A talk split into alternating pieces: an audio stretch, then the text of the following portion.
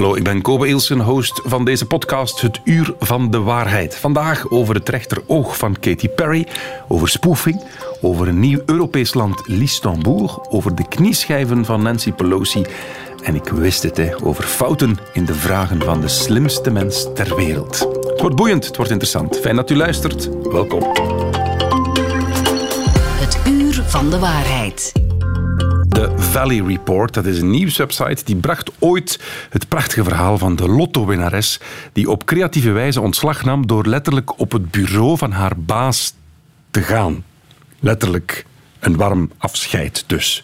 Twitter smulde daarvan en heel wat mensen begonnen mee manieren te verzinnen hoe je chef te melden dat je de lotto gewonnen hebt. Maar het bleek juist allemaal niet te kloppen. Nooit gebeurd. De fallout van dat nepbericht bleef komisch. Maar fake news, desinformatie, kan ook veel zwaardere gevolgen hebben. Tim Verheyden, expert desinformatie bij V R T Nieuws. Goedemiddag. Dag Kobe. Hey. Dag Tim, hoe zou jij het aan je baas vertellen dat je de lotto wint?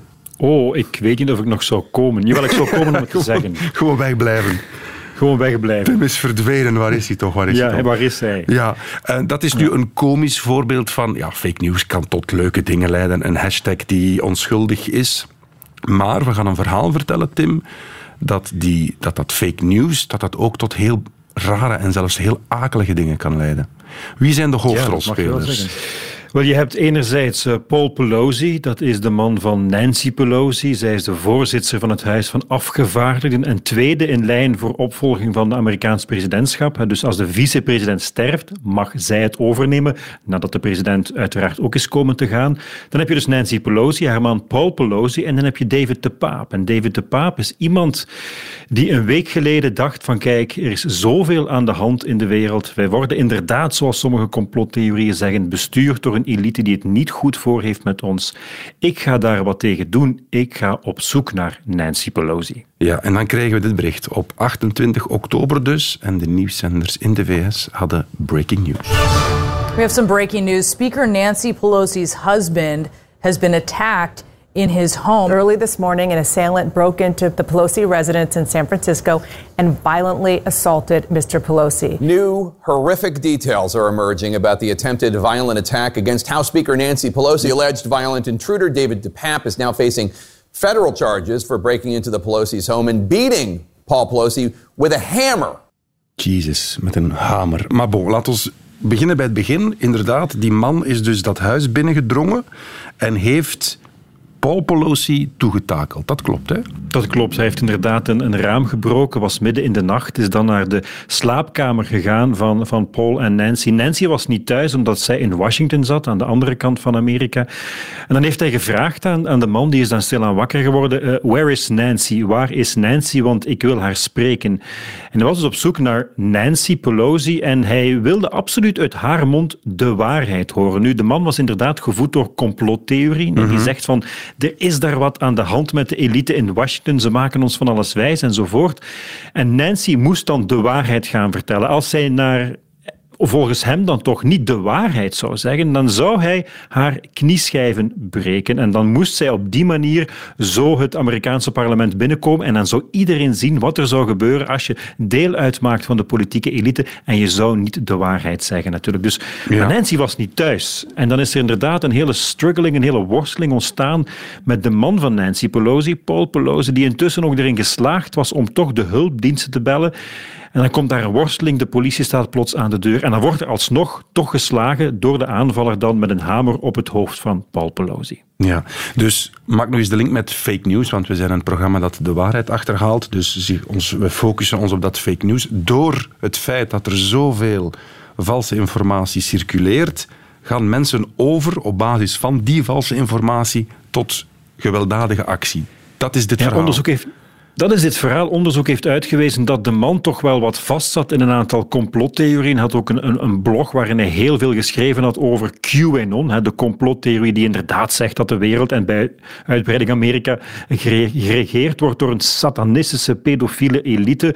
Holocaust kwam ook terug. Dat is eigenlijk een term om te zeggen van kijk, volgens een aantal mensen heeft de Holocaust nooit bestaan, ondanks de massale bewijzen. Mm-hmm. Zeggen sommige mensen, dit is gefabriceerd. En je zag dat die man vastzat in een, in een wereld van complotdenken, fake news en desinformatie. En dus heeft hij op een gegeven moment toch gehandeld en is hij naar het huis gegaan van Nancy Pelosi, want zij maakt natuurlijk deel uit van die elite. Ja. En dan kom ik bij het feit dat ik zei van hij of zij moest de waarheid zeggen volgens de aanvaller. Ja, wat is dan nog de waarheid natuurlijk? En je zag dat die, dat die man natuurlijk vast zit in een groep waar heel hard wordt gestimuleerd om doe je eigen onderzoek, ga zelf op zoek naar de waarheid. Wat jou wordt gezegd door de politiek, door de media enzovoort, dat is niet waar. Als je goed zoekt, dan kan je zelf je eigen waarheid of de waarheid wel ontdekken. Maar sommige mensen worden zo gedreven, gevoed door complottheorieën en desinformatie, dat ze er ook naar gaan handelen. Het is niet de eerste keer dat we dit zien. Een aantal jaren geleden was er het zogenoemde Pizzagate-schandaal. Um, en dat verhaal vertelde eigenlijk, zei eigenlijk van, kijk, Hillary Clinton en andere democraten maken deel uit van een pedofiele groep, een kring, die opereert vanuit de kelder van een pizzeria in Washington. En één iemand, een man, geloofde dat en stormde naar die pizzeria met een wapen. Hij, hij trapte daar een deur open en schoot. En hij zat uiteindelijk in een kast en stelde vast dat er niet eens een kelder was. Maar in het hoofd van die man klopte dat natuurlijk, want er werden daar kinderen misbruikt en hij moest handelen. Dus om maar te zeggen, je kan vastzitten en, en bepaalde complottheorieën geloven of de uitwassen daarvan. Maar sommige mensen zijn zo ver mee in het verhaal dat ze ja, ja, ja. overgaan tot actie. Nu, ja, ik zou het bijna komisch effect noemen, maar... ook over de man zelf ontstaat nu ook weer fake news. Valse informatie ja. die dan ook weer niet blijkt te kloppen. Het is eindeloos, ja. hè? Want wat wordt er dan over hem gezegd? Het is inderdaad eindeloos. En dan ontstaan meteen de verhalen van, kijk, men beschouwt het als een politieke daad, een politieke actie. Maar dan hoor je natuurlijk aan de andere kant, eh, toch meer de extreme rechtse kant, ontstaan er allerlei verhalen op de gespecialiseerde platformen, om het zo te zeggen, niet de sociale media die wij kennen. Ja. Ontstaat het verhaal van, kijk, ja, maar goed, dat is helemaal geen politieke daad of geen politieke actie. Dat is eigenlijk een afrekening in het homomilieu. Paul Pelosi en die man hadden een relatie en daar is wat fout gegaan. Een ander verhaal zegt dan weer, dit was een mannelijke escorte en daar is het fout gegaan. Um, er ontstaan ook allerlei complottheorieën over de dader zelf. Um, hij was inderdaad jaren geleden... kan je hem omschrijven als een hippie die onder meer strijden voor, voor naakt rondlopen. Okay. En dan zie je dat die heel hard wordt uitgespeeld door de rechterkant. Dat is een linkse hippie. Hè? En wat moet dat dan bewijzen? Bijvoorbeeld een regenboogvlag aan zijn huis of een plakkaat van Black Lives Matters. Dan worden er allerlei foto's getoond van het huis waar de man zogezegd woont, maar dat is helemaal niet zijn huis. Jeez. Dus je ziet hoe meteen iemand gedreven wordt door desinformatie, de actie, de daad, het trieste voorval gebeurt en meteen ontstaan die complottheorieën om te polariseren, om links tegen rechts uit te spelen. Mm-hmm. Democraten tegen republikeinen. En dat wordt dan ook gedeeld, gretig gedeeld, eigenlijk door onder meer de zoon van Donald Trump, die dan een fototweet van een onderbroek, een oude mannenonderbroek om het zo te beschrijven, met daarnaast een hamer. Uh, tweet dan, stuurt dan dat berichtje de wereld in om eigenlijk die complottheorieën maar te blijven voeden. En ook Elon Musk, hè, intussen de baas van Twitter, zei eerder al als reactie op een tweet, op een berichtje van Hillary Clinton, die beschreef wat er was gebeurd. Ja, maar zegt hij, misschien is er wel meer aan het verhaal dat we niet weten. Refererend naar die complottheorieën die ontstaan. Zelfs een man als Elon Musk doet dat dan. Heeft intussen wel de tweet of het berichtje verwijderd, maar toch, mm-hmm. de verwarring, de twijfel is maar weer de wereld in. Ja, en ook, want je zegt zoon Trump, maar ook vader Trump heeft daar... Hij heeft eerst zijn steun betuigd, dacht ik, maar dan toch nog een veeg uit de pan, hè? Nee? Ja, ook, ook Donald Trump natuurlijk maakt natuurlijk gebruik van die verwarring, van die polarisatie die er al is, om dat verder te gaan voeden. Enerzijds zegt hij inderdaad, dit is triest wat er gebeurd is, maar anderzijds blijft hij die verwarring wel voeden natuurlijk, omdat ook hij natuurlijk de man is die het opneemt tegen de politieke elite die Washington al jaren domineert. En natuurlijk kan hij dat op deze manier politiek wel weer gaan verzilveren of toch gaan verankeren, mm-hmm. met het oog op mogelijk opnieuw een kandidaatschap voor het presidentschap. Maar goed, zover zijn we natuurlijk nog niet. Maar je ziet gewoon, elk, elk voorval dat er is, is goed genoeg om te gaan polariseren. En er is altijd wel iemand die er politiek gebruik en misbruik van probeert te maken. Tim Verheyden, laatste vraag. Is het wachten op de eerste fake news, politieke afrekening, maar een moord? Um gaan we terug naar de J F K-toestanden en, en, de, en, en, en die gevolgen?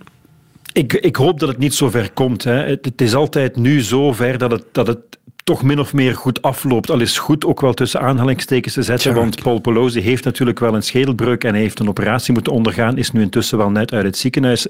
Het had erger kunnen aflopen. We hadden hier ook al met moord kunnen zitten. Ik hoop oprecht dat het nooit zo ver komt, maar je weet maar nooit. We hebben de voorbije jaren gezien wat complottheorieën kunnen doen, wat desinformatie kunnen doen, als mensen zo vastzitten en zij voelen van ik moet iets doen om de waarheid te onthullen, dan kan het wel, vrees ik, bij momenten falikant aflopen. Maar ik hoop dat ik, dat absoluut een foute inschatting is. Maar je ziet wel wat er de laatste tijd kan gebeuren. Mm-hmm. Tim Verheyden, zeer bedankt.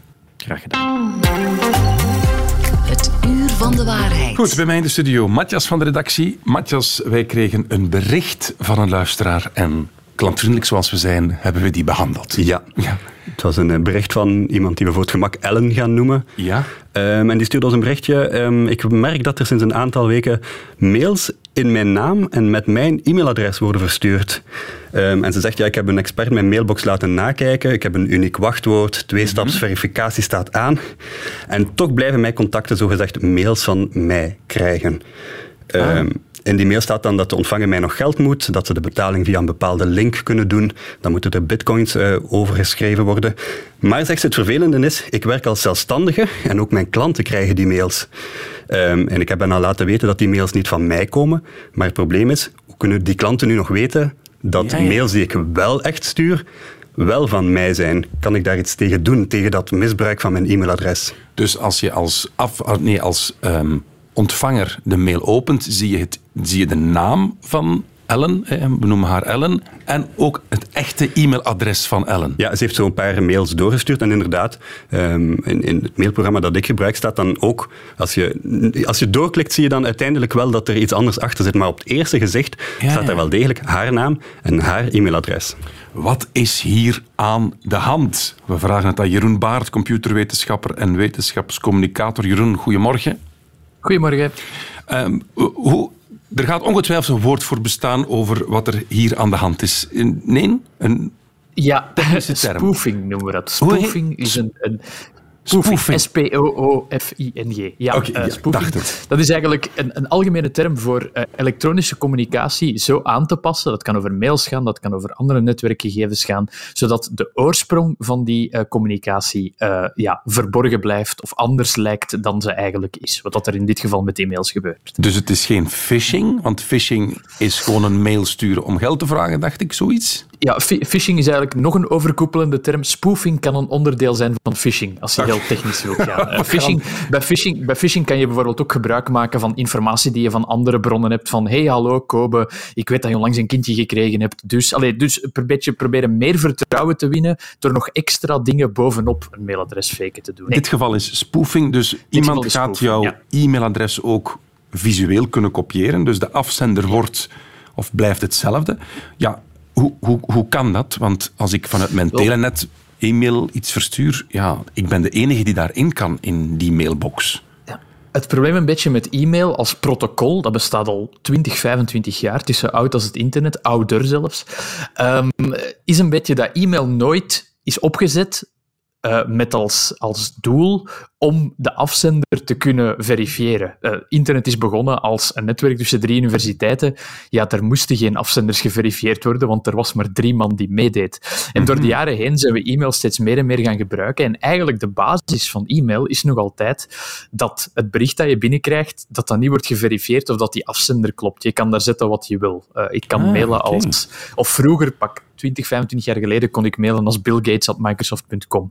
Door de jaren heen zijn we daar beveiligingen tegen beginnen inbouwen en zijn er nu, zonder veel technische details te droppen, maar als ik mail van op jeroen baert punt b e, dan heb ik in de registratie van mijn e-mailserver heb ik kunnen zetten, oké, okay, alleen deze I P-adressen, namelijk de I P-adressen die ik gebruik, mogen mail sturen van op jeroen baert punt b e. En al de rest, alle andere mensen die dat doen, die moet je, um, die moet je aanzien als vals. Normaal, ja. Gmail, Telenet, heel veel mailboxen doen dat automatisch, maar soms lukt het uh, mensen met kwade bedoelingen nog om succesvol te spoeven, zonder dat dat gevlagd wordt als, ja, maar hier klopt iets niet. Heb jij ook aan is niet gespoefd? Beste Jeroen Baert, ik meen mij iets te herinneren met Jan Jan Bond. Ja, ja en ik, ik had een paar jaar geleden ontdekt, uh, toen ik me aan het vervelen was op de trein, dat het, het, uh, het, uh, het websiteadres f g o v punt b e, dus waar dat onze, ja, onze federale overheid zit, je kan mail sturen als f g o v punt b e.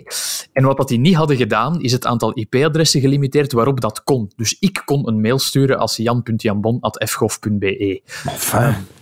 Dat is dan daarna snel gefixt. Ja, het is echt een technische instelling die je e-mailprovider of de persoon bij wie je uh, je e-mails laat versturen moet doen.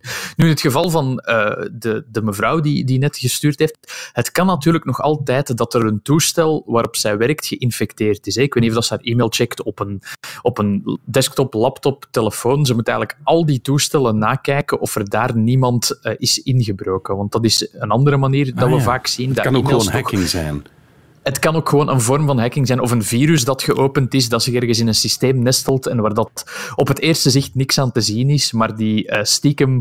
Ja, heel vaak zien we virussen die zich hier op een toestel vastzetten, uh, die dat dan mails versturen en die dan meteen ook uit je outbox ver, uh, laten verdwijnen. Dus je ziet eigenlijk nooit Jezus. dat je iets verstuurd hebt dat niet oké okay is. Dus er zijn, er zijn nog wel andere mogelijkheden, maar spoofing aan zich, ook al is het redelijk... Um, zeldzaam, lukt het zeldzamer de laatste jaren, omdat we ons er bewuster van geworden zijn. Soms mm-hmm. lukt het zeker nog, absoluut. Um, het betreft een zelfstandige die zich dan een beetje schaamt naar haar klanten toe. Is dit slordigheid of is, is dit wat amateuristisch? Had zij gewoon veel meer moeten investeren in beveiliging? In wat, in, wat is het nee, allemaal? Of kan nee, dit iedereen dat, overkomen?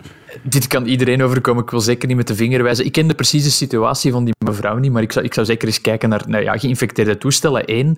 En bijvoorbeeld als ze een custom webadres heeft, uh, weet ik veel, mijn webwinkel hoera punt b e, is kijken bij het bedrijf bij wie je mijn webwinkel hoera punt b e um, uh, huurt, of dat die hun instellingen juist gezet hebben, of dat die de D K I M of S P F records, maar dan worden we heel technisch, maar dat ja. zijn de dingen waar je naar moet kijken. Ik zou daar eens informeren ook, want vaak bij je hosting provider uh, kan je het nakijken. Wat zou mijn webwinkel hoera punt b e verkopen, Jeroen?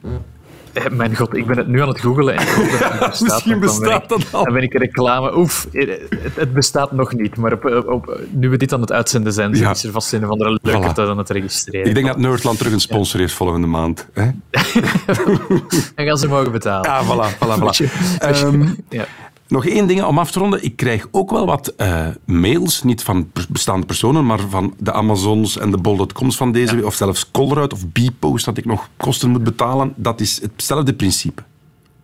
Ja, dat is ook een soort van spoofing. Een andere techniek die, die, gebruikers, allee, die slechte gebruikers vaak toepassen, is eigenlijk om een lichtjes andere O te gebruiken. Je hebt, je hebt op het internet heb je verschillende talen. Wij schrijven meestal in het Westers, de I S O-standaard. Maar je kan ook een of ander Chinees teken dat een beetje op een O lijkt gebruiken. En dan wordt het Colruyt punt b e, maar de O van Colruyt is dan eigenlijk een speciaal Chinees teken, maar je moet heel goed turen oh.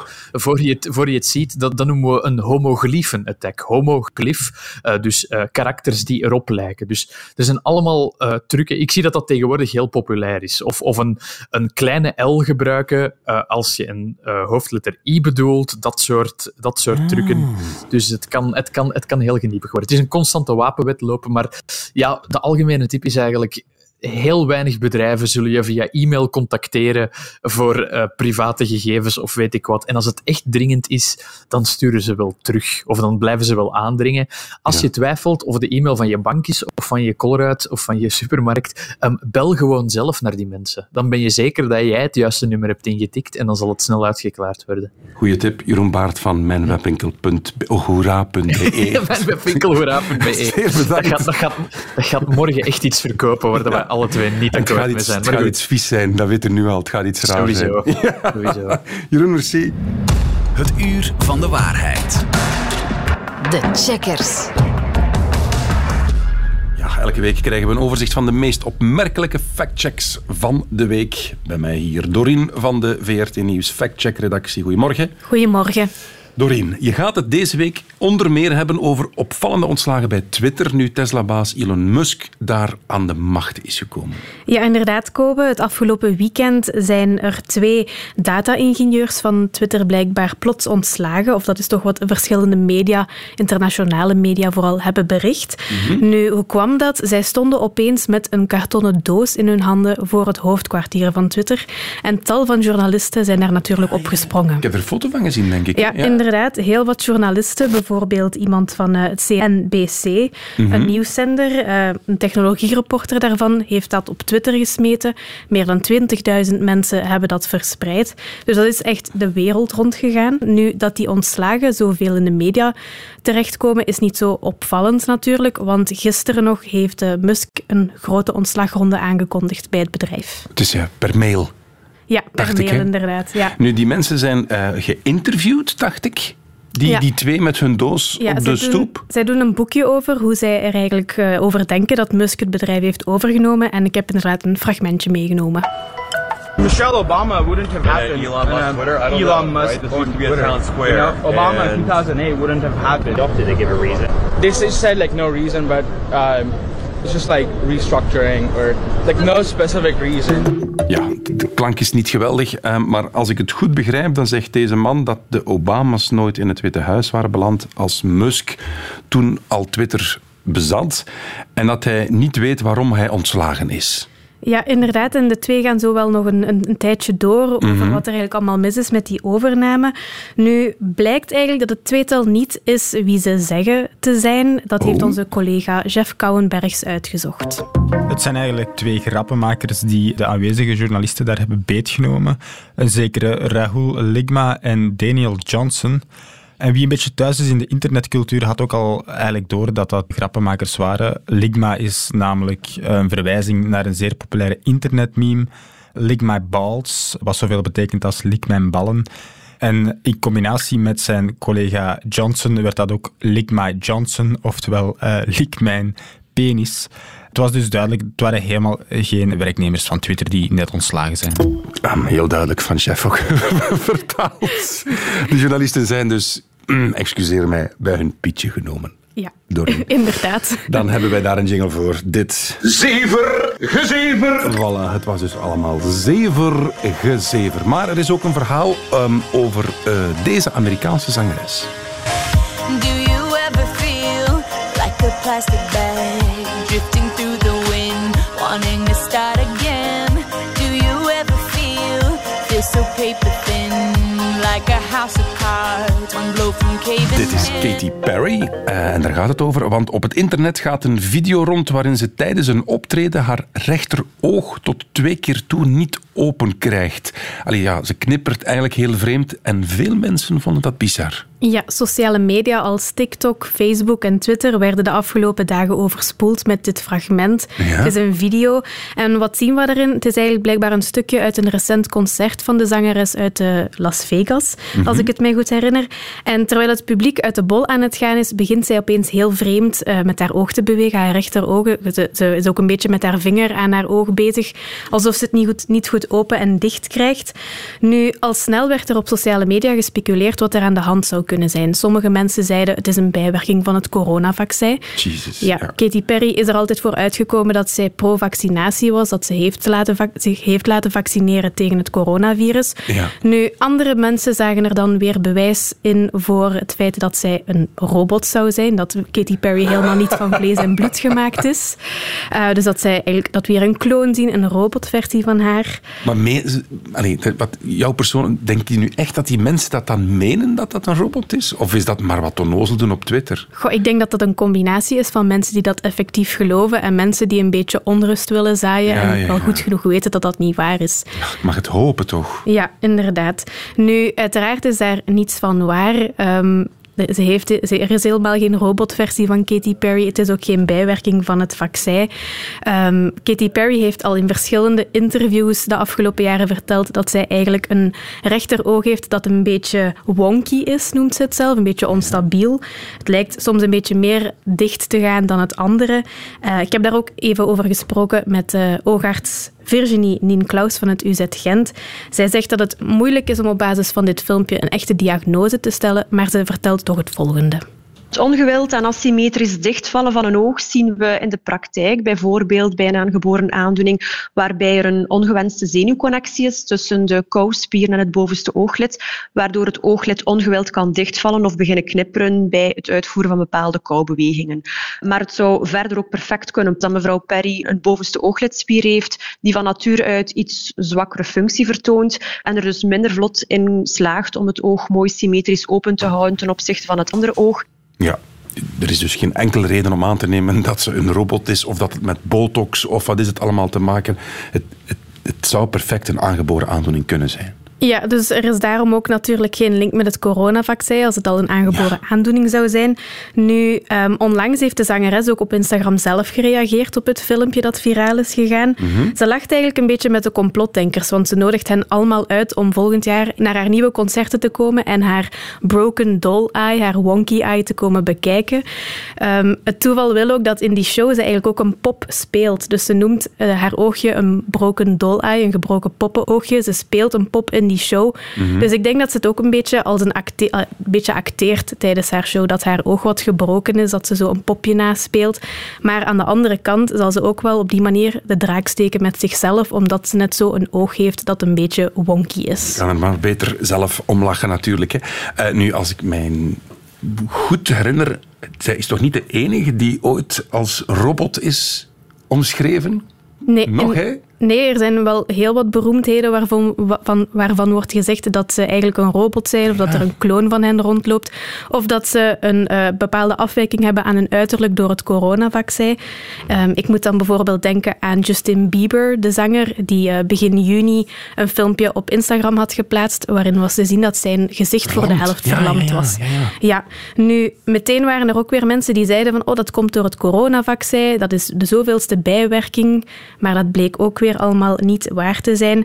Wie de video goed bekijkt van Justin Bieber hoort hem vertellen dat hij een bepaald syndroom heeft, waardoor hij eigenlijk die verlamming heeft. Dus, Dorien, is Katy Perry een robot?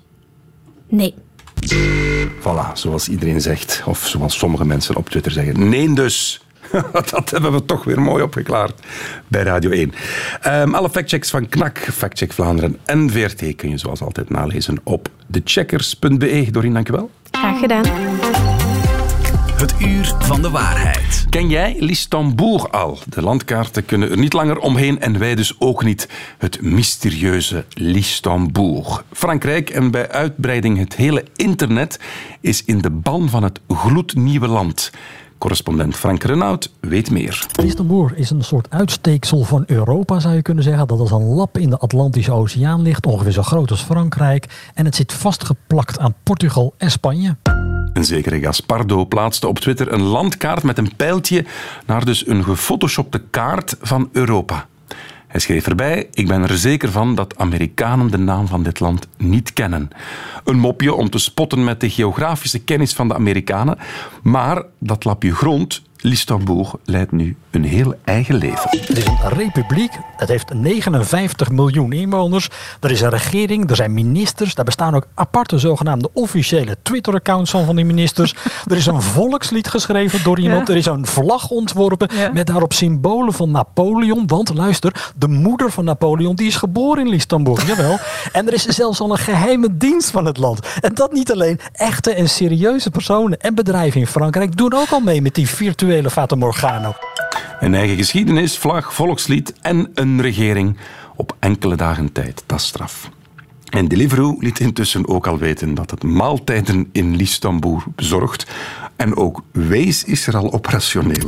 Nou, er wordt wel gezegd dat Listanbourg de grote mysteries op aarde kan oplossen. Hè? Want zo is al geschreven dat Michael Jackson helemaal niet dood is, maar in Listanbourg is gesignaleerd. Zin om Listanbourg een bezoekje te brengen? Dat kan, want luchtvaartmaatschappij Ryanair liet al weten dat ze er een nieuwe basis hebben. Allen daarheen. En de les van vandaag, die Amerikanen kan je echt alles wijsmaken. Radio één. Het Uur van de Waarheid. Een kat is geen mus, dat is duidelijk. Maar als ik er de Facebookpagina van What the Phoque, P H O Q U E, straks meer daarover trouwens, even op nakijk, ben ik daar plots niet meer zo zeker van. Nieuwsredacties lijken een loopje te nemen met biologie.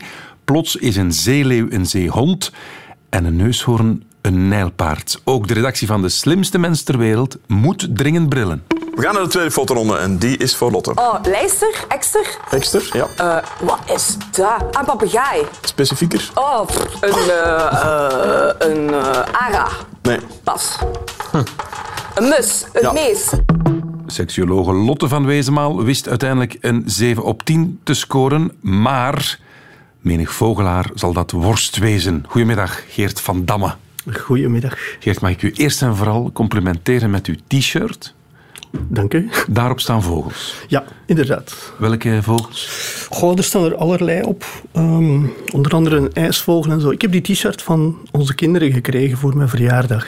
Ah, ja. En, um, en ik was blij dat er tenminste ook iets fout op stond. Uh, er staat een pimpelmees op en er staat onder great tit. Het is dus geen koolmees, maar een pimpelmees. En een great tit is? Great tit is koolmees. Het staat ook op uw tit. Ja, mogen, inderdaad. Mogen we dat zeggen? Klopt, het staat op uw linker, ja. op uw linker tit. Jij bent van die website, van die Facebookpagina What the Phoque. Inderdaad. P H O Q U E. Mm-hmm. Wat wil dat zeggen, P H O Q U E? Wel, dat is gewoon het Franse voor zeehond. Oké. Okay.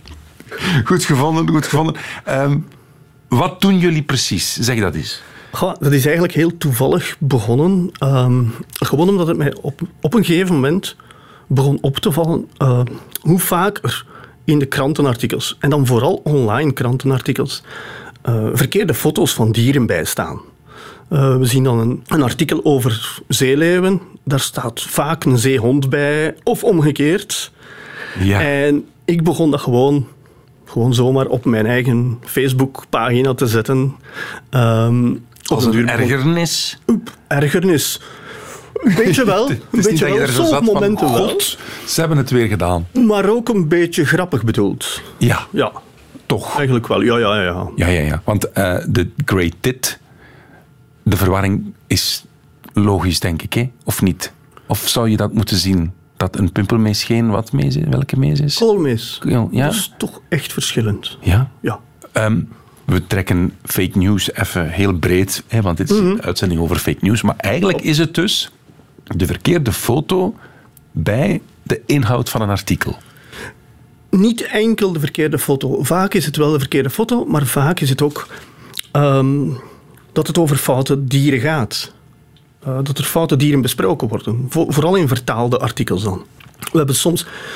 Ik kan een voorbeeld geven. Dus uh, in Engelse artikels, Engelstalige artikels, uh, als er gesproken wordt over een elk... Elk is in, in Europees Engels is dat een, een eland. En, maar in het Amerikaans Engels is dat een wapiti-hert. Wat een totaal ander dier is. Dus en dat, zo ja. hebben we al artikels gelezen over dat hele, helemaal gaan over de elanden in Yellowstone Park. En dat gaat eigenlijk over wapiti-herten. Wapiti-herten? Ja. Hoe zien die eruit? Zoals elanden? Een groot hert. Nee, nee, niet zo. Totaal niet. Elanden zijn duidelijk anders, ja. Maar je hebt dus dan een luie redacteur die gewoon die elk gaat vertalen en ja. dan op de eland uitkomt. Een foto Klopt. bij Getty Images of wat is het allemaal ja. in een bibliotheek en er plaatst. En, en dat vind jij dus... Slordig. Slordig. Ja. Niet storend, slordig is het woord. Vooral slordig eigenlijk, ja. Um, durven wij ons daar ook aan bezondigen? Het gebeurt. Is het waar? Ja. Hebben we het nu over de Radio één-website? Um, Radio één specifiek weet ik nu niet, maar wel V R T in het algemeen. Geef een voorbeeld. Daar heb ik wel enkele voorbeelden van ja, gevonden. Laat maar komen. Um, wel, een van de voorbeelden is het... Hetgeen waar we onze naam aan, aan hebben. Uh, de Phoque? Ja, inderdaad. Uh, er staat nog, het staat nog altijd online. Een filmpje over een kajakker in Nieuw-Zeeland of Australië. Die uh, een zeeleeuw vangt dan een octopus en gooit die in zijn gezicht. Dus, Oké, okay. is dat nu nieuws? Ik weet het niet. Maar, maar er staat duidelijk zeehond... gooit inktvis in het gezicht van een kajakker of zoiets. En hm, het is heel duidelijk een zeeleeuw. Dat, is, dat doet mij denken aan het verhaal van de eten ijsberen pinguïns. En dat is zo'n k- klassieker. Ja, he? dat is zo'n klassieker, ja. Nee, want de pinguïn zit op de Zuidpool, Zuidpool en mm-hmm. de ijsbeer op de Noordpool. Mm-hmm. Correct. Dat zijn zo'n dingen dat jij zegt, die zeehond komt in die wateren niet voor. Dat moet je als redacteur weten. Goh... Wat dat natuurlijk ook kan zijn, in dit geval nu, uh, omdat het over Australië gaat, je hebt in het Engels ook uh, de fur seal. Dus uh, dat is um, zeebeer eigenlijk. Ja. En dat is eigenlijk een variant op zeeleeuw. Dat lijkt meer op een zeeleeuw. Maar dat is fur seal in het Engels. En dus heel vaak Engelstalige artikels worden wel vertaald. Ze zien dan seal staan, dus... gebruiken ze zeehond. Mm-hmm. We kunnen er een beetje lacherig om doen. Het, het, het blijft een, een, een geestige Facebookpagina. Maar ja. je hebt er ongetwijfeld ook al over nagedacht. Schuilen daar gevaren in? In de verkeerde foto? De, de verkeerde omschrijving van een dier op een foto? Bij artikels over paddenstoelen zou je nog kunnen denken dat dat gevaren kan opleveren. Ah ja, ah ja, je trekt het open naar de flora ook. Ja, ja, ja absoluut. Uh, het is niet enkel dieren, maar de dieren vallen meer op. Mm-hmm. Ja, er zijn ook foto's van planten en zo. En dan bedoel je, stel dat er ergens bij een artikel staat lekkere champignon en het is een giftige, dan mm-hmm. kan dat voor gevaren zorgen. Zou wel kunnen, ja. Heb je voor onze redacteurs die wel eens een fout durven maken, tips? Want het zijn natuurlijk allemaal geen biologen, hè? Ja. Nee, nee, tuurlijk niet, tuurlijk niet.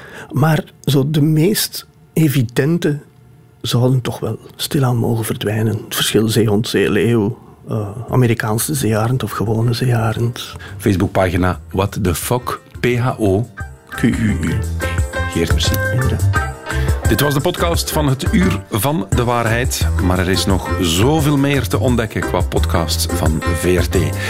Ik verwijs u graag door naar v r t max punt b e. Daar vindt u alles. Tot de volgende. Fake news, fake news. There's never been an innovation that's so easy to do. They used to be lies, now they're alternative truths. So if you fake it with me, I'll fake